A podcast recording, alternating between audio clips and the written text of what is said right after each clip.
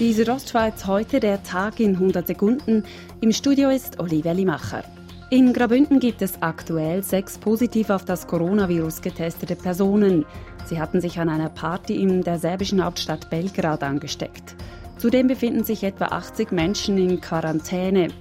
Für den Bündner Gesundheitsdirektor Peter Payer ist klar, es ist noch nicht vorbei. Also wenn Zahlen aus dem Ruder laufen, wir sehen, dass die Leute äh, sich unvernünftig benehmen, dann werden wir gezwungen sein, um so Maßnahmen wieder zu ergreifen. Das heißt wieder Beschränkungen machen von Anzahl Leute, allenfalls auch einzelne Betriebe schliessen. Damit es nicht so weit kommt, gilt weiterhin Abstand halten, Hygienemaßnahmen einhalten und bei großen Versammlungen eine Maske tragen. Die Schweizer Naturschutzorganisation BirdLife wirft dem Kanton Graubünden vor, in den letzten vier Jahren 75 Graureiher ohne Bewilligung geschossen zu haben. Diese sei seit einem entsprechenden Bundesgerichtsurteil nötig. Der Kanton ist sich dessen bewusst, sieht aber einen gewissen Spielraum, wie der kantonale Wildbiologe Hannes Jenny sagt.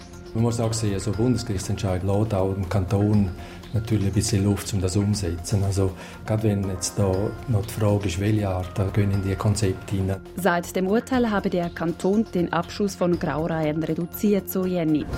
Während Wochen konnten in Grabünden wegen Corona keine Fahrprüfungen stattfinden. Deshalb gibt es nun einen Prüfungsstau, wie Bruno Schlegel, Präsident der Bündner Fahrlehre, erklärt. Ja, wir haben ganz klar gesehen, es hat sich zurückgestaut mit denen, die ja an Prüfungen gehen Also auch damals gemolden sind, die hat sich jetzt einfach verschoben. Schlegel schlägt vor, auch am Samstagvormittag Prüfungen durchzuführen. Rein technisch könnte die Swiss Covid App bereits im August auch in Deutschland, Österreich und Italien eingesetzt werden, wenn rechtzeitig eine Einigung mit der EU zustande kommt. Das sagte der Leiter Abteilung Digitale Transformation im BAG, Sang Il Kim.